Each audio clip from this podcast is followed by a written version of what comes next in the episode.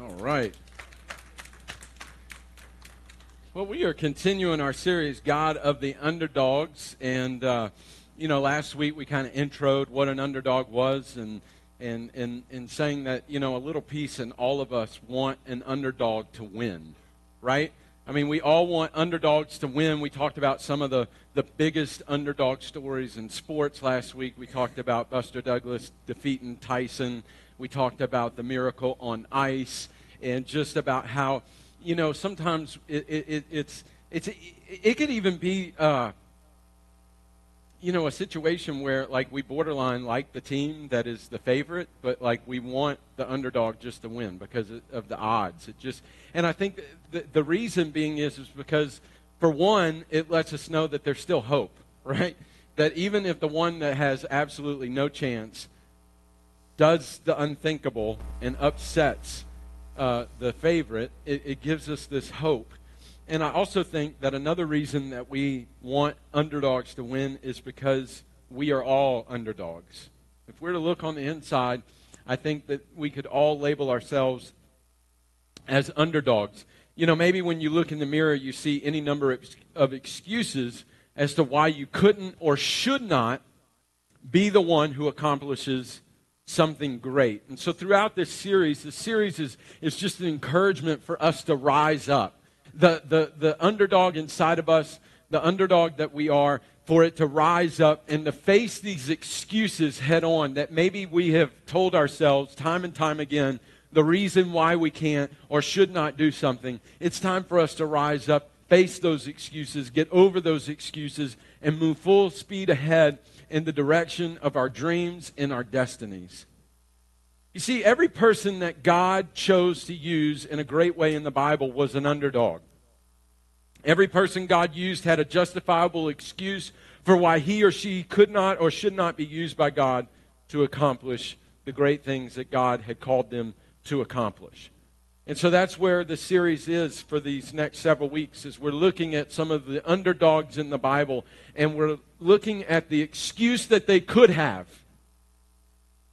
or should have had as to why they weren't able to accomplish what it was that God had called them to. So last week we talked about David and we talked about the excuse that he could have had was is that I'm not qualified. And we talked about the fact that you know, Israel had cried out for a king.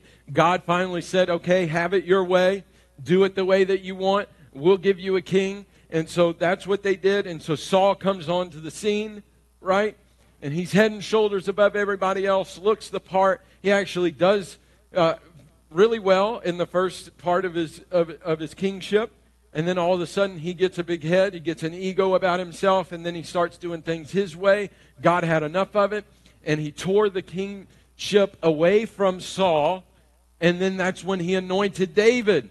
But when Samuel went to Jesse's house, who was David's father, to anoint one of his sons king, David's father didn't even think highly enough of him to put him into the roll call. And so he just left him in the fields to tend the sheep because he didn't think David was qualified, and yet that was the one that God chose. Well, this week we're going to look at Paul. Paul in the New Testament, the one that uh, is is given credit for writing two thirds of the New Testament, right? Paul, and and and and I think so many times uh, in in, in the in the Christian world, when we think about Paul, we think about him post his encounter with Jesus. We, we think about the Paul that did write two thirds of the New Testament. We think of Paul, the one who gave us some of the the most famous verses that we quote, such as, I can do all things through Christ who strengthens me. It is no longer I who live, but Christ who lives in me. I mean, these are some of the verses that he penned. He penned the armor of God. He penned, uh, uh, that, that, you know, all these books Ephesians, Galatians, uh, Colossians, Romans, Corinthians. I mean, like, these are letters that Paul wrote. So that's what we think of Paul. But can I tell you that he was an underdog? Because he had a past. A past that could have very well disqualified him. In fact, as we begin to unpack what his past looked like, you're going to be thinking, so you mean to tell me this is the guy that wrote two thirds of the New Testament? Yeah, that guy. You see, Paul's past, like any of us, was a big part of who he was. Wouldn't you say that's true for you? Your past is a big part of who you are? I mean, here, let's face it. The past, you can try to forget your past all you want, but it's still there, right? You can't run away from your past. You can't change your past. What your past is, is it is. It just is. You know, I mean, I'm sure there's uh, some of us in here that regret some things from the past, that wish some things in the past weren't there.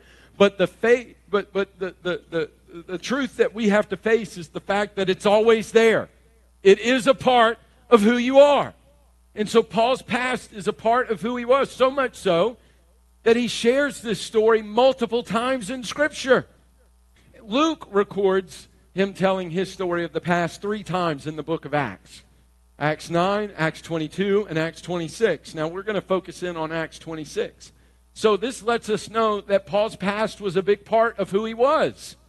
The fact that he was willing to say it in, in, in different contexts, three different times. I mean, anything that is written multiple times in Scripture is obviously important. And so the fact that we have Paul's past written about three times means that it's important, means that there's something there that we can gain. And so we're going to focus in on Acts 26. Now, let me give you some background as to where we are when we show up here in Acts 26. Now, Paul has been apprehended because he's preaching the message of Jesus. So he's been arrested for preaching the message of Jesus.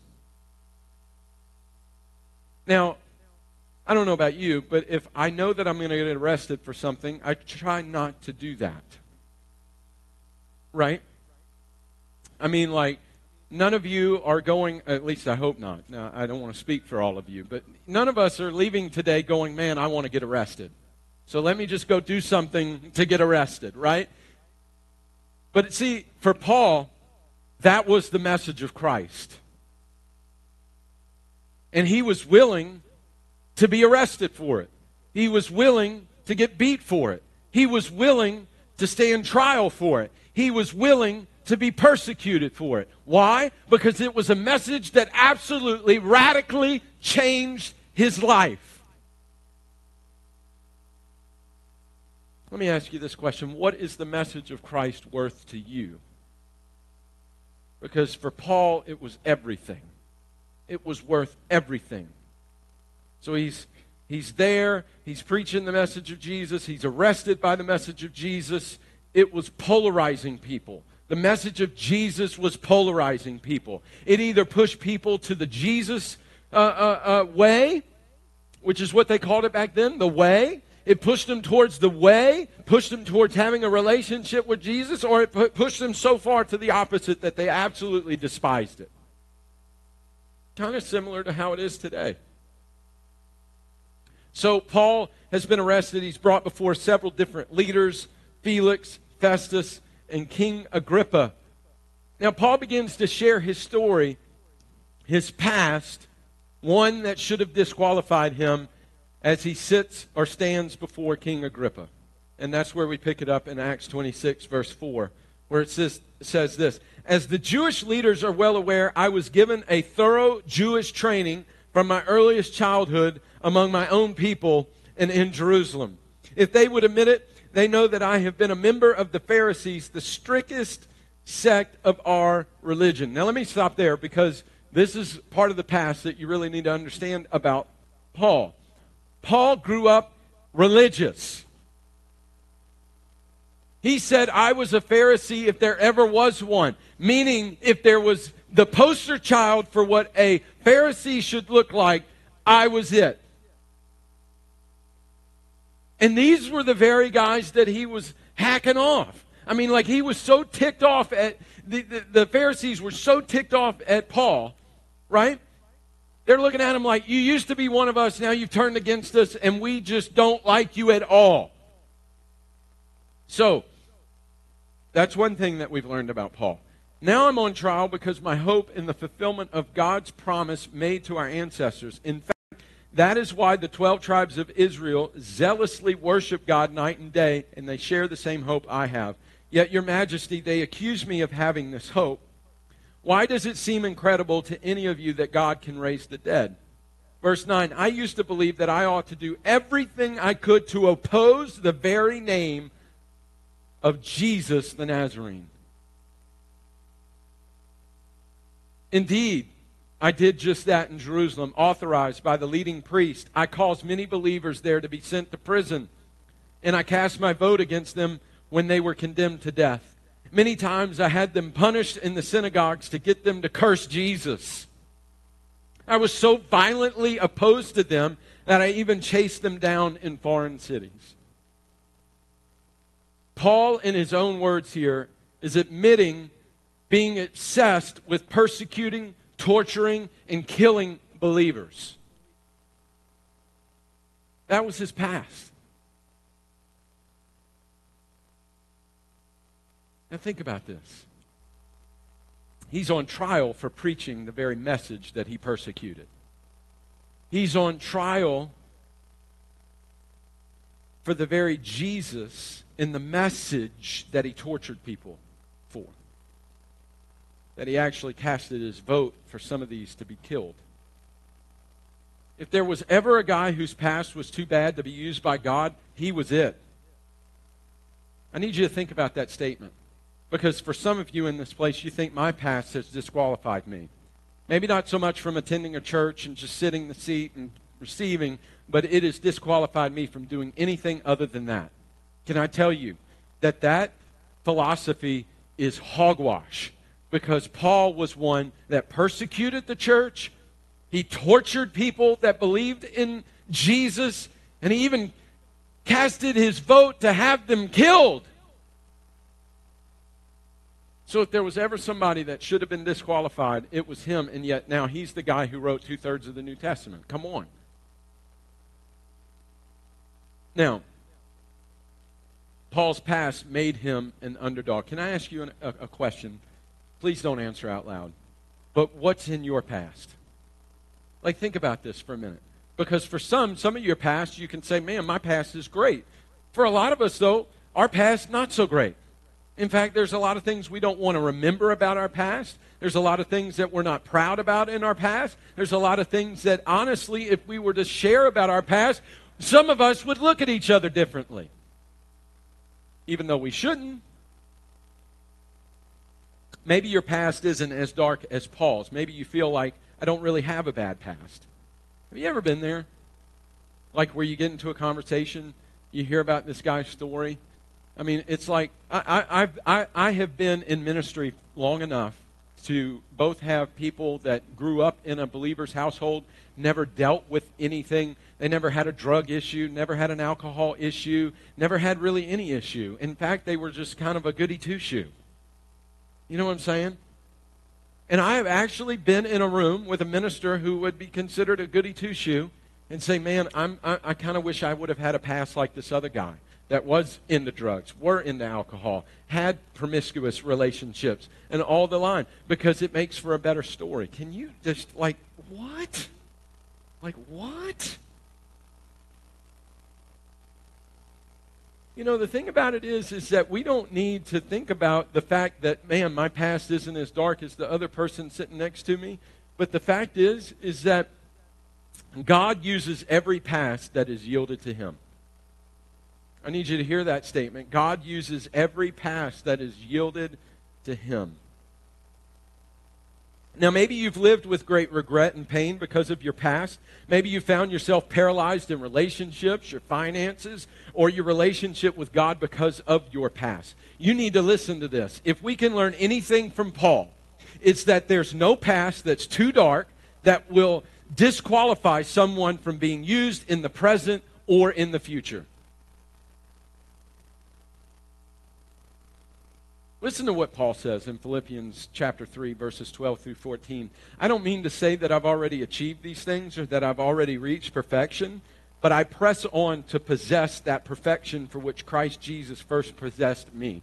That is such a powerful verse. Such a powerful verse. Because what he's saying here is, I press on to possess the perfection for which Christ Jesus first possessed me. Meaning, there is no way in Paul's life that I can reach perfection. No way in Paul's ability can I reach perfection. Can I tell you, there's no way that Matt Donnelly can reach perfection. There's no way that I have the ability to reach perfection.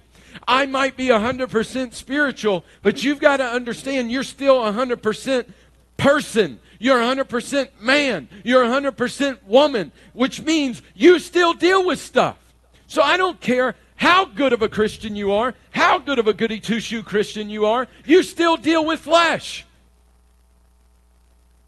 That's why we have to make a concerted decision every day to die to our flesh. It's a daily decision. That's the reason that Christ said, You have to pick up your cross daily and follow me because you got to die to yourself every single day.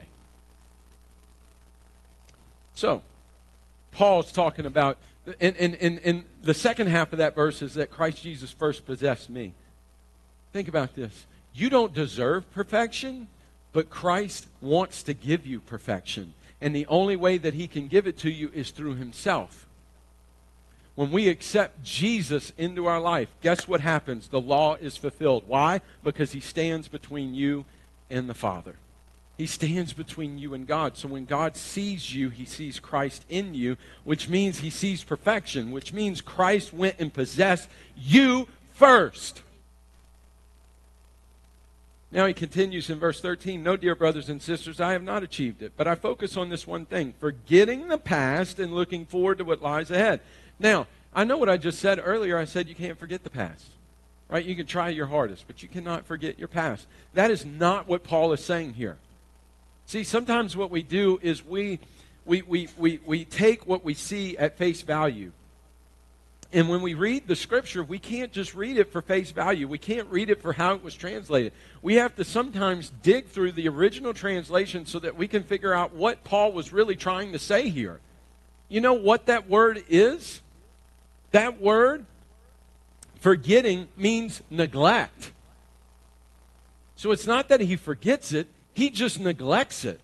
He doesn't forget it. He just says, it's not going to have any power over me. He doesn't forget it. He just says, I'm choosing to f- focus on my future. I'm neglecting the past because it is what it is. I can't do anything about it. That's who I was. It's not who I am. So, he neglects the past, looking forward to what lies ahead. I press to reach the end of the race and receive the heavenly prize for which God, through Christ Jesus, is calling us. You see, one of the greatest enemies to our future is our past. One of the greatest enemies that you face for the future that Christ has for you is your past because you don't neglect it. You allow it to stay alive. You see, some can relate to a sin filled past. Others may have a past that is littered with abuse or broken trust that isn't your fault. So you see, there's some of you that your past is your own doing. You did it to yourself. Others have a past of abuse and broken trust that it isn't necessarily your fault, but yet you found yourself in that. But we must learn to overcome our past, whatever that may be, however it may have happened. We have to learn to overcome our past, or it will always hold power over us. We have to learn what Paul learned, and that is to neglect it. We must learn to overcome our past and leverage it, or it has the potential of becoming a lid to what God can do through us in the future. You see, the enemy wants to use your past to hold you back, but God wants to use your past to influence others for his glory. I know we've had a hard weekend, but are you alive today? Like, I just want to make sure. Okay we have to learn to leverage our past. You have to learn how to leverage it because it's not going away, so you might as well figure out how to leverage it, right? So, Paul makes a transition in Acts 26 from clarifying his past to declaring his present and future. Now, it's in this that Paul gives us the secret to unlocking our past hold on us and leveraging it for our future. Continuing in Acts 26, in verse 12, it says, One day I was on such a mission to Damascus. So, such a mission to Damascus, he was still persecuting, still torturing, still casting his vote for death. And that's what he was on his way to Damascus to do. And so he was on this mission, armed with the authority and commission of the leading priest. And about noon, Your Majesty, as I was on the road, a light from heaven, brighter than the sun, shone down on me and my companions. Verse 14, we all fell down. And I heard a voice saying to me in Aramaic, Saul, Saul, why are you persecuting me? It is useless for you to fight against my will. Verse 15, Who are you, Lord? I asked, and the Lord replied, I am Jesus the one whom you are persecuting. So let me give you a couple of things to help us and help you and myself overcome and leverage our past. The first one is is that we have to have an encounter moment. We have to have that moment like Paul had where he fell down because he was overwhelmed by what was happening because he was having an encounter with Jesus. Overcoming our past begins with a life altering moment. A moment when we realize that how we've been living isn't pleasing to God. Or maybe how we've been living isn't the right way to live. Or maybe the way that we've been living is not exactly where I need to be living because I've allowed the past to keep me paralyzed, to keep me in a certain state of mind, to keep me in a certain spot, and I cannot move. So, overcoming our past begins with this life altering encounter with Jesus. Now, I grew up, and uh, like we all do, because we all grow up, right? And um, unfortunately, sometimes I wish I could still be a kid. Um, isn't that funny how that works? Like where you're a kid, you just like are yearning to be an adult. Like I tell my kids all the time when they say, "Oh, I want to be an adult," I'm like, "No, you don't." And then I feel like I'm my mom or my dad at that moment, saying what they said to me. Be a kid as long as you can, right? So, you know, I grew up and, you know, I had, for, for the most part, I had a great upbringing. I really did. You know, um, I did deal with my parents going through divorce, you know, so I dealt with that, which was not a very common thing back then, but it happens, and so it happened, and so I had to go through that.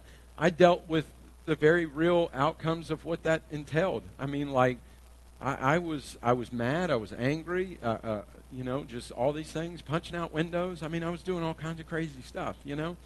And so then uh, I was about to go into junior high school, um, and my aunt on my dad's side, so my dad's sister, invited me to come to a youth camp.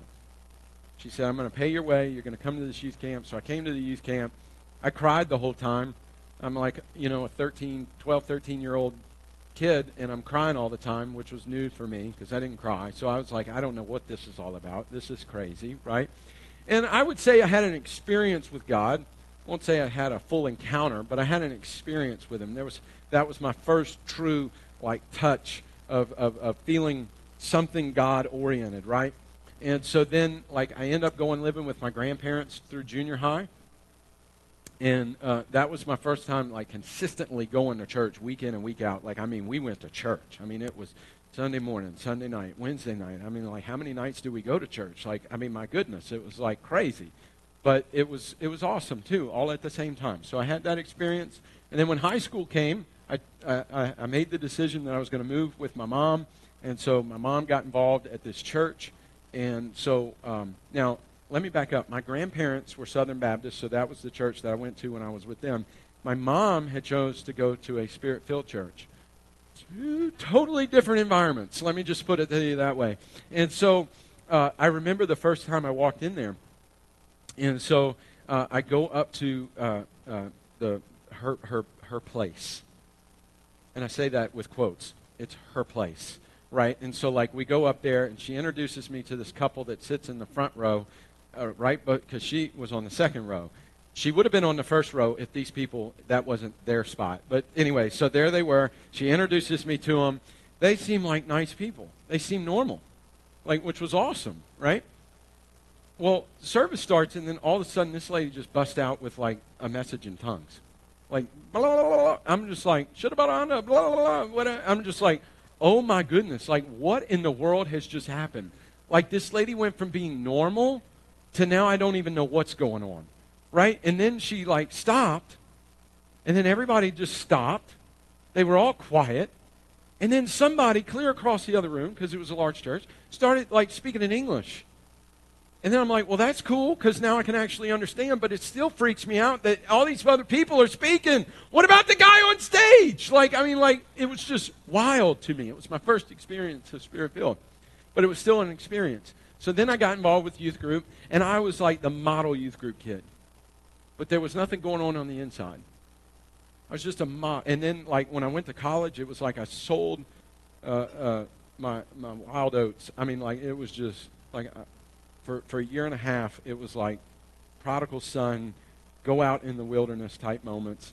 And then I remember coming back um, because I had scholarships to go to school. I was at Louisiana Tech, and uh, because of the lifestyle that I was living, it caused all my grades to go like to, to nothing. I lost scholarship money. I was actually getting paid to go to school, which that was kind of cool. Of course, I really wish I would have realized that when I was in that moment, but I didn't. And so then I squandered everything. And so then I lost everything. And then I found myself living with my grandparents again. They were like, How many times do you have to live with us? Right? I mean, like, so I go and live with them again. And, um, you know, through a series of events, I find myself where I'm alone. I'm completely alone. I have lost all friends because what I thought were my friends were really not my friends. And so, like, without going into detail, like, it was just a horrible experience, and I lost all my friends. And so here I am. I'm in the middle of nowhere outside of West Monroe, Louisiana. And I'm like, God, what am I doing? And the only thing I could think of in that moment is, I got to go to church. Like, I just came to this moment, I have to go to church. So then I used this criteria for finding a church because this is when the internet was like really coming on strong, right?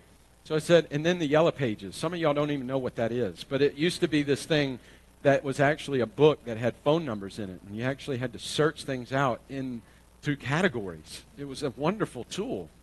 I don't know where it went. I guess it's Google now. But the thing about it is, is that like so I thumbed through to churches, and my criteria was is what church has a website?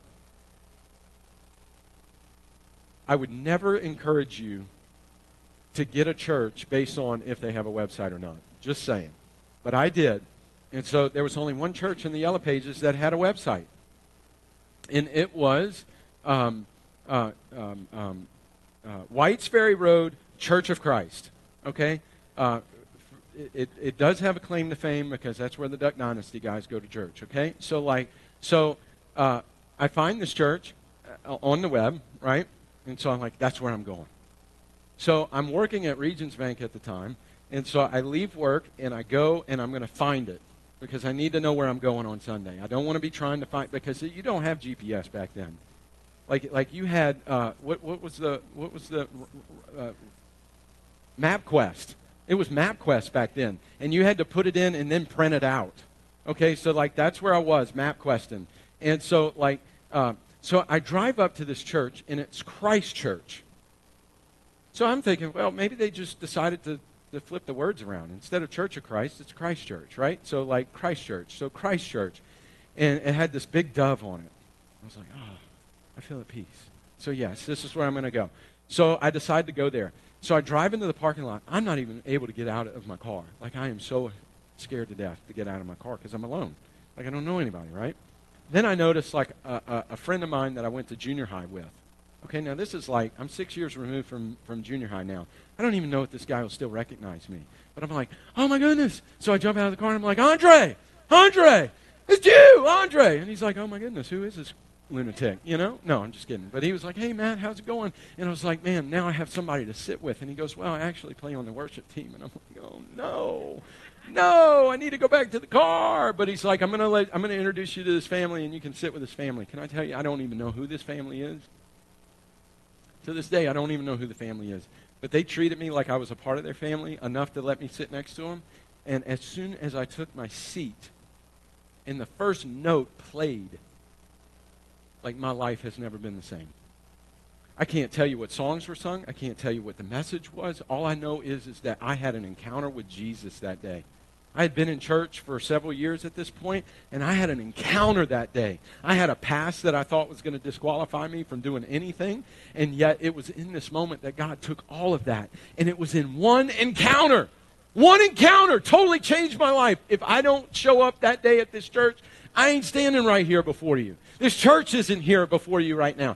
It was that moment that God changed everything about my life. See, that's the kind of encounter that Paul had. That's the kind of encounter you probably have had.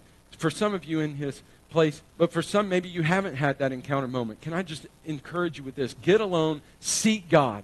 Get alone and seek God because God rewards those who diligently seek Him.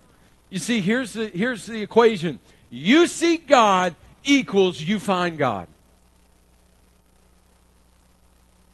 One moment can change your life. That one moment. Oh, by the way, that wasn't Whites Ferry Road Church of Christ. It was a totally different church.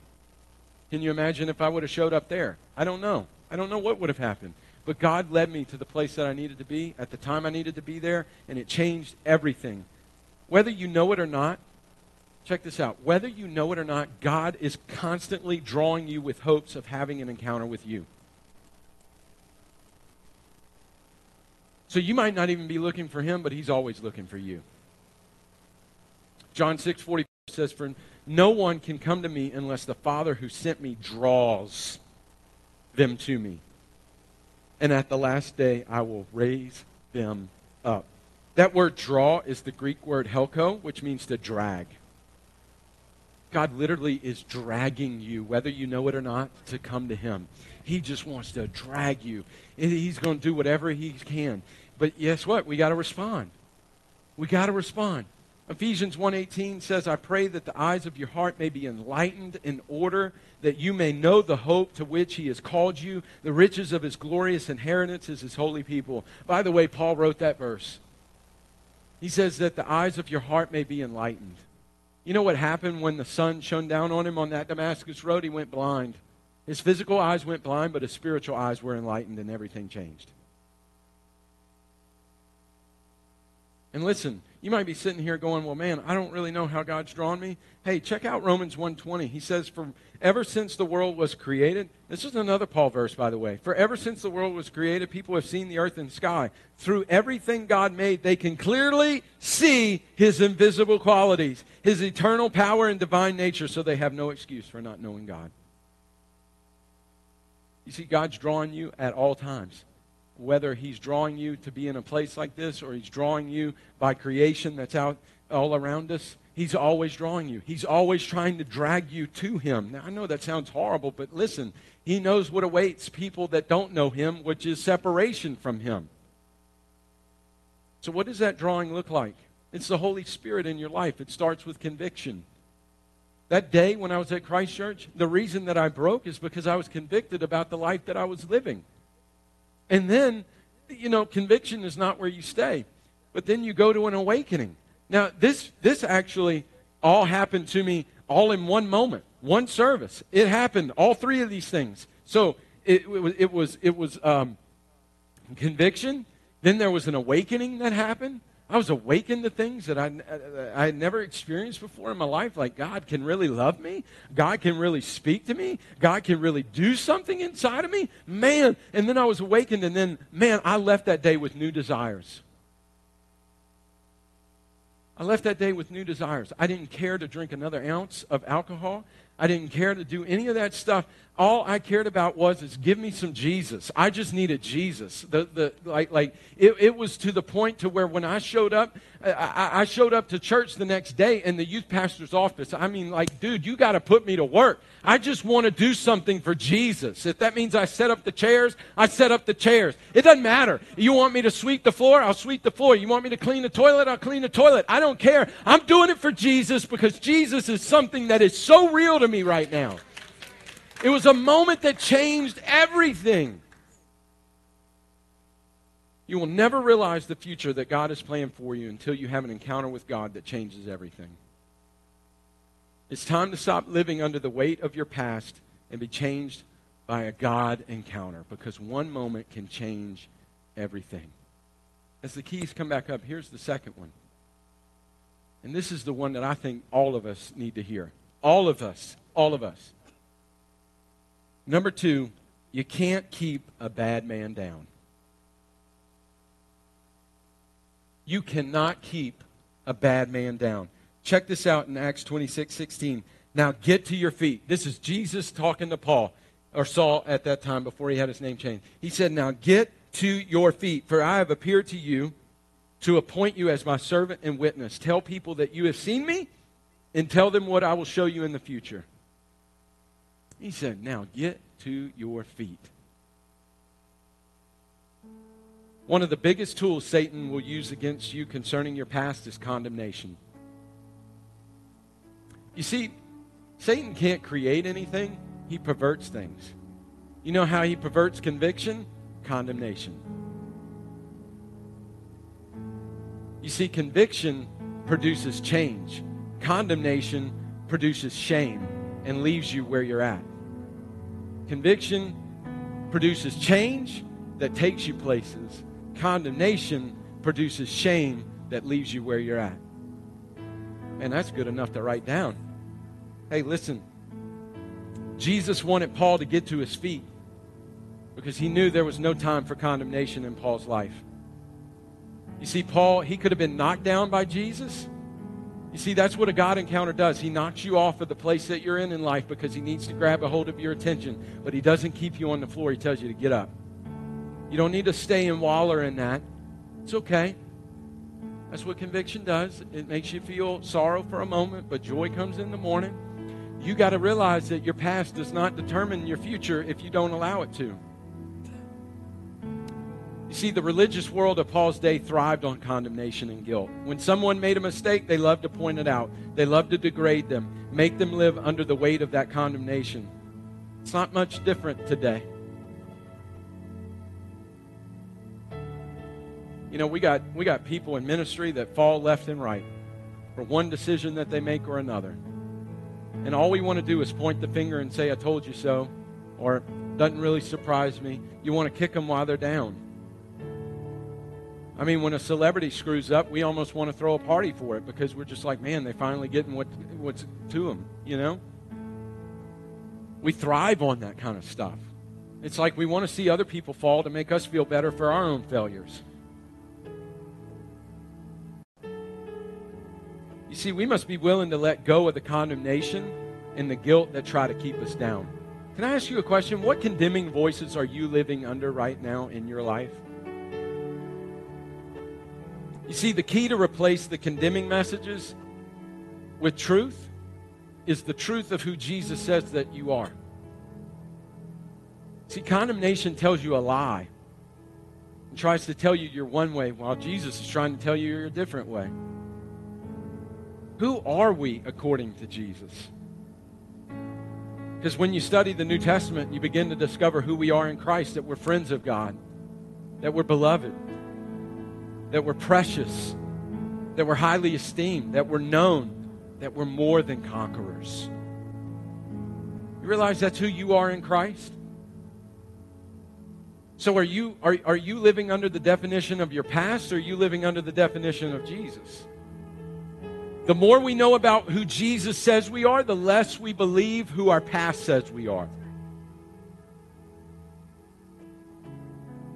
He says, Now get to your feet, for I have appeared to you to appoint you as my servant and witness. Tell people that you have seen me and tell them that I will show that I will show you in the future.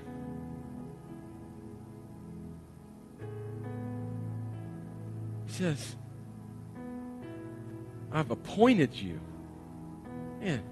Wait, wait, are we talking about the same Paul, the one that persecuted and tortured and, and, and, and, put his vote in for death for people who believed in Jesus? Jesus, are you, are you, do you really have the right guy here? Now you're going to appoint him to be your mouthpiece? You're going to appoint him to, to be what takes your message to the Gentiles? I mean, are you crazy? And here's the third and last thing Paul's pain and past became his platform. Paul's pain and past became his platform. You see, Paul's past positioned him to be used by God in the future. Because, I mean, I don't know about you, But if I'm a Gentile struggling with whether or not I need to believe in Jesus or not, and then I got a guy who was like persecuting the very thing, and now his life has totally been changed, and now he's preaching to me about this guy, like that's some real stuff, right? Like I got to know it's real. You see, God wants to use the pain, the brokenness, and the darkness of your past as the platform for your future. Your past has the potential to become your greatest platform if you allow Jesus to take it, transform it, and leverage it for his glory. I mean, that's what Paul wrote about in Romans 8 28 when he said, For all things will work together for the good to those who love him and are called according to his purpose. You know, do you think Paul was thinking, man, God can even take my past, as bad as it was, and turn it into something that's actually good? Yeah, he can, because I love him, and because I'm called according to his purpose, and because our Father in heaven, this God that we serve, he's a good God. You see, some of you need to stop cursing your past. You're so busy being angry at your regrets and mistakes that you're forfeiting the power in them to be transforming agents of the Spirit in the lives of other people. You need to stop minimizing your past or trying to pretend that it doesn't exist or that it didn't happen. Because check this out minimized pain is pain that will still have control over you. A minimized past is a minimized platform. Stop minimizing and start surrendering your past to Jesus. Now, Paul never bragged about his past, but he never minimized it either. Listen to me. He never bragged about his past, but he never minimized it either. Your past is part of what makes you an underdog through whom God wants to do big things. So you got to have a God encounter, right? You got to have that encounter with Jesus. You got to get up. You got to get on your feet. Don't live in condemnation.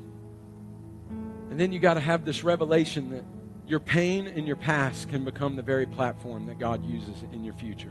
Now, what was the results for Paul? Listen to this in verse 17 of 26 and I will rescue you from both your own people and the Gentiles. Yes, I am sending you to the Gentiles to open their eyes so that they may turn from darkness to light and from the power of Satan to God. Then they will receive forgiveness for their sins and be given a place among God's people who are set apart by faith in me. Jesus told Paul that his past had the power to turn people from darkness to light. How ironic that one person's darkness, when yielded to God, can bring light into someone else's darkness. You see, when we surrender our dark past to Jesus, refuse to live under condemnation, and embrace our appointment, God will actually use us to help others find acceptance in a place in God's family. As you stand all over this place, I finish with this that our pain creates space for other people. Did you hear that? Our pain creates space for people. You know, sometimes we don't want to live in pain. Sometimes we don't want to even live in the pain of our past.